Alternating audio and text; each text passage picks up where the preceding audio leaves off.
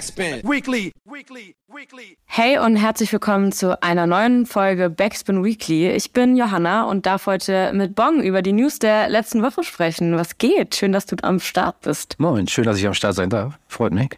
Ich freue mich auf jeden Fall sehr, mit dir heute zu quatschen. Ähm, was ist denn deine erste News, die du mitgebracht hast? Also meine erste News ist, äh, dass es eine Dokumentation von Jay Diller jetzt bald rauskommt. Das Ding wird äh, The Legacy of Jay Diller heißen und am 7. April auf FX, ich weiß ehrlich gesagt nicht genau, was es ist, ein äh, Sender oder ähnliches, wird das Premiere haben, aber die direkt danach auch im Stream bei Hulu ähm, zu empfangen sein. Und ich glaube, zu Jay Diller muss man an sich nicht viel sagen.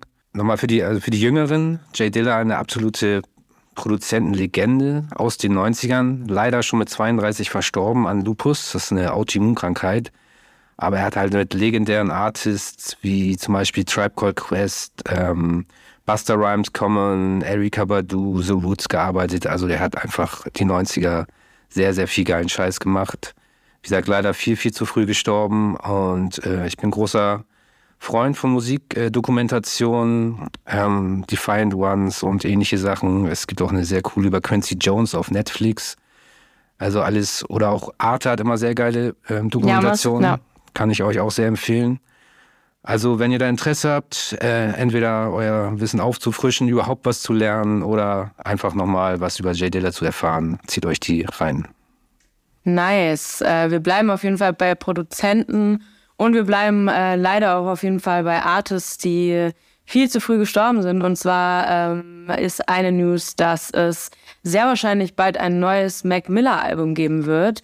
Das hat ähm, Produzent und DJ Madlib, ähm, auch auf jeden Fall Legendenstatus, in, äh, vor kurzem in einem Interview bekannt gegeben. Ähm, und das ist jetzt knapp ein halbes Jahrzehnt nach Mac Millers Tod ähm, und es soll ein neues Album erscheinen. Es ist auch ein Projekt, an dem die beiden gemeinsam noch zu Lebzeiten von Mac Miller gearbeitet haben und ähm, dementsprechend handelt es sich um ein Collabo-Album.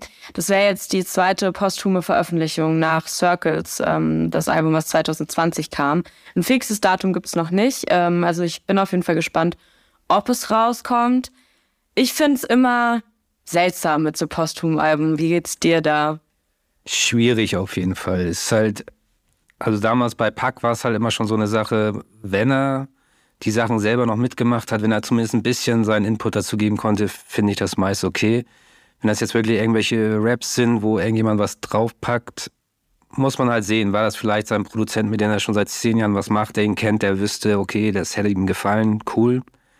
Sonst halt immer sehr schwierig. Aber ich glaube, dieses Madlib-Ding, das war auch an seinem Tod schon ein Thema, weil die da gerade dran gearbeitet haben. Von daher, und es soll ja auch wirklich äh, fast fertig gewesen sein, oder zumindest die Sachen sind alle aufgenommen worden zu ja. Lebzeiten. Von daher bin ich mal gespannt, auf jeden Fall. Ja, voll, auf jeden Fall. Ähm, sind wir auf jeden Fall gespannt, äh, wann es kommt, ob es kommt. Äh, ihr werdet es sehr wahrscheinlich auch hier in diesem News-Podcast erfahren.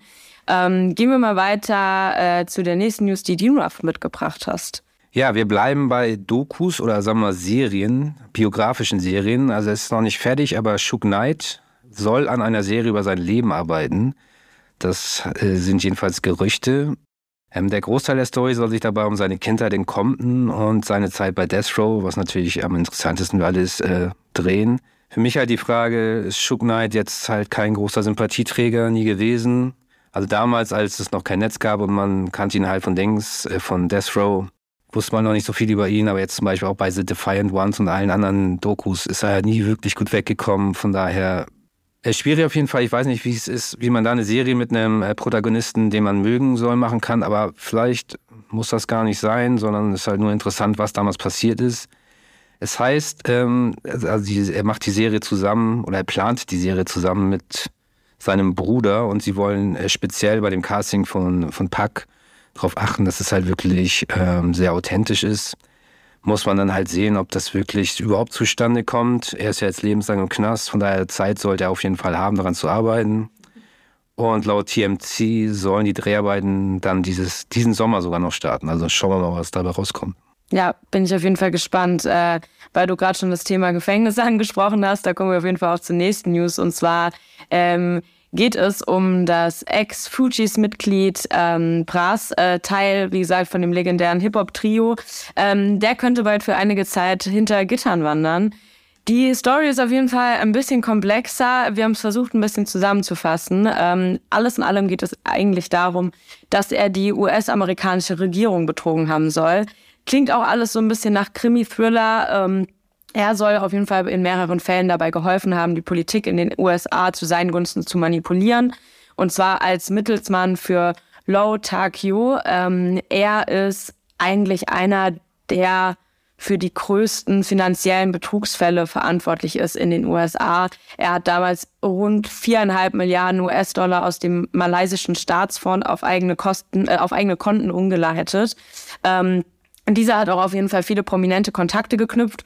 Unter anderem ähm, soll eben auch Brass einer dieser Kontakte gewesen sein und eine Menge Lobbyismusarbeit für den malaysischen Geschäftsmann betrieben haben. Laut der Staatsanwaltschaft ähm, soll Bras über 100 Millionen US-Dollar von ihm erhalten haben. Das alles wird jetzt seit Montag verhandelt und ähm, sollte er für schuldig gesprochen werden, dann bedeutet das wahrscheinlich für ihn, dass er um die 22 Jahre in Haft muss. Also auf jeden Fall ziemlich krasse Story, ziemlich komplex. Wenn ihr da ein bisschen mehr drüber wissen wollt, ähm, checkt das gern mal. Wir können da auf jeden Fall was in die äh, Show Notes packen, weil das Thema, wie gesagt, relativ komplex ist. Hast du das mitbekommen? Ehrlich gesagt gar nicht. Ich finde es auch krass, dann muss, äh, steht da, er soll äh, in der Politik irgendwelche Sachen geregelt haben. Weil das Pras da, da muss dann ja gute Kontakte haben. Also, ja, aber ja, wie gesagt, voll. bisher gar nichts davon und 22 Jahre auf jeden Fall schon bitter. Also wenn das alles so stimmt, mal gucken, was dabei rauskommt. Ja, auf jeden Fall. Also ähm, schade, dass da die, die äh, Karriere rund um Fujis ähm, ihn nicht in eine andere Richtung geleitet hat. Ähm, anders wie es bei dem nächsten Thema der Fall ist. Äh, und zwar geht es da um John Cena. Was hat er denn mit Rap am Hut? Also John Cena, für alle, die ihn nicht kennen, ist äh, ein bekannter Wrestler oder eine wirkliche Wrestler-Legende inzwischen. Und alle, die sich mit Wrestling auskennen, äh, wissen ja, Wrestling ist nicht echt, nein, ehrlich, genau. Aber die Leute spielen ja Charaktere und äh, der erste Charakter von John Cena kam bei den Leuten halt überhaupt nicht an. Das war so auf Bodybuilder gemacht und die Leute haben es einfach nicht gefühlt und er war schon, dass er vielleicht jetzt seine Karriere beenden müsste. Er war aber selber schon immer großer Rap-Fan, hat gerappt, hat sogar auch Beats gebaut, wenn ich das recht weiß.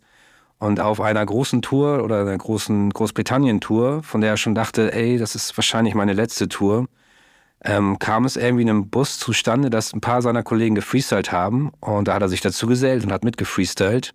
Und ähm, im Bus mit war die Chefin, das ist, also das ist aufzuklären, aber es, der Besitzer der WWE, dessen Tochter, das ist jetzt die Chefin, die hat das gehört und meinte zu ihm, ey, das klingt doch geil, willst du das nicht irgendwie in deinen Charakter einbauen? Und dann hat er halt angefangen, bei Auftritten zu freestylen und eigentlich sozusagen seine, seinen Charakter persönlicher zu machen, wirklich Sachen, seine Interessen mit einfließen zu lassen.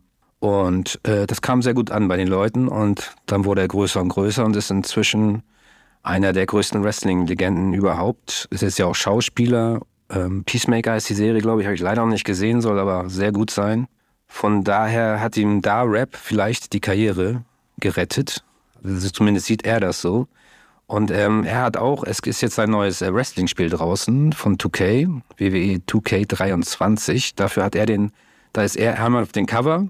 Ähm, man kann auch seine Karriere nachspielen, allerdings nicht mit ihm, sondern man spielt immer gegen ihn. Er hat den Soundtrack auch zusammengestellt, auf den wirklich große Stars sind, wie zum Beispiel Metallica, Post Malone, die Red Hot Chili Peppers oder auch Doja Cat. Und er hat dann Luciano mit draufgeholt, mit SUV, weil er scheinbar, ich weiß nicht, ob er kompletter Luciano-Fan ist, aber SUV hat ihm auf jeden Fall gefallen und äh, hat er dafür gesorgt, dass Luciano bei diesem Spiel mit auf dem Soundtrack ist, was ja auch schon eine krasse Ehre ist. Und für Deutschrap, das heißt ein großer Schritt, aber schon ein cooler Schritt ist auf jeden Fall. Von daher Voll, auf, ja, vor allem auch eine wilde Mischung so auf dem Album, irgendwie Metallica und dann auf der anderen Seite Luciano. Ähm, deswegen auf jeden Fall sehr nice und wie du sagst, auf jeden Fall ein auch ein guter Schritt äh, für Deutschrap auf jeden Fall, da auch vertreten zu sein. Und da sieht man auch mal, wie so, wie Rap generell dann auch so die Kreise zieht. Ähm, wer auf jeden Fall auch mit einer sehr wilden Mischung an Features gepunktet hat, ähm, ist Treppmann mit dem neuen Album Insomnia, was jetzt ja schon eine ganze Weile draußen ist und äh, man kann an der Stelle auf jeden Fall zum zweiten Platz der deutschen Albumcharts gratulieren. Ähm, sowohl Treppmann und Kitschkrieg. Ähm, genau, die äh, Kombi oder das ist das letzte Album in dieser Kombination. Ähm, Gerade Kitschkrieg hat vor kurzem auch einen Post nochmal dazu abgesetzt, ähm, dass sie es super schade finden, dass ganz, ganz viel darüber gesprochen wird, dass es jetzt so das letzte Projekt ist und, und das so ein bisschen über diesem ganzen Ding schwebt. Ähm, aber mal ganz abgesehen davon, es ist einfach ein sehr, sehr gelungenes Album. Wie gesagt, starke Features vertreten, eine wilde Mischung. Gestern hat der Tourabschluss hier in Hamburg gefeiert und ähm, es ist auf jeden Fall sehr spannend, in welche Richtungen die verschiedenen Reisen jetzt gehen. Kitschkrieg hat ja letzte Woche die erste Single Baby mit Ars, heißt der Künstler, rausgebracht. Habe ich auch sehr gefeiert. Äh, einfach typischer Kitschkrieg-Film. Ich bin auf jeden Fall sehr gespannt, wie es bei Treppmann weitergeht. Wie hast du denn das Album gefunden? Ich habe es jetzt ehrlich gesagt noch nicht so oft gehört. Ähm, habe es jetzt für mich erstmal auf Platz 3 der drei Tretti Kitschkrieg-Alben eingesinkt. Aber muss auch sagen, wie gesagt, ich habe es jetzt zwei, dreimal gehört. Ihr, du, sowohl auch Nico meinen, das ist ein Grower. Auf jeden Fall. Und das habe ich auch schon gemerkt, so jetzt zum dritten Mal, man kommt immer mehr rein. DIY ist halt einfach ne, outstanding, da kommt, wird nie was rankommen, so ja. laut meinem Geschmack. Ich mochte Trettmann aber auch sehr gerne und wie gesagt, mal gucken, also das wird auf jeden Fall nicht das letzte Mal sein, dass ich äh, Insomnia gehört habe. Von daher, vielleicht schiebt es sich auf noch Platz 2. Platz 1 ist, glaube ich, unerreichbar bei den Tretti Kitschkrieg-Alben, weil DIY ist einfach ja. Legende. Das stimmt, da gebe ich dir auf jeden Fall recht. Zumindest auf Platz 2 hat es, wie gesagt, in den deutschen Albumcharts geschafft und dazu kann man auf jeden Fall gratulieren und hoffen, dass äh, genau, dass die Karriere für beide Seiten auf jeden Fall ganz unabhängig, ob zusammen oder nicht, ähm, genauso weitergeht und da auf jeden Fall weitere Erfolge gefeiert werden. Ähm, das war's auf jeden Fall mit unserer Folge diese Woche. Wir hören uns nächste Woche, beziehungsweise wahrscheinlich in anderer Konstellation mit neuen News. Und ähm, ansonsten danke ich dir, Bonk. Ja, danke auch. Backspin. Weekly, weekly, weekly.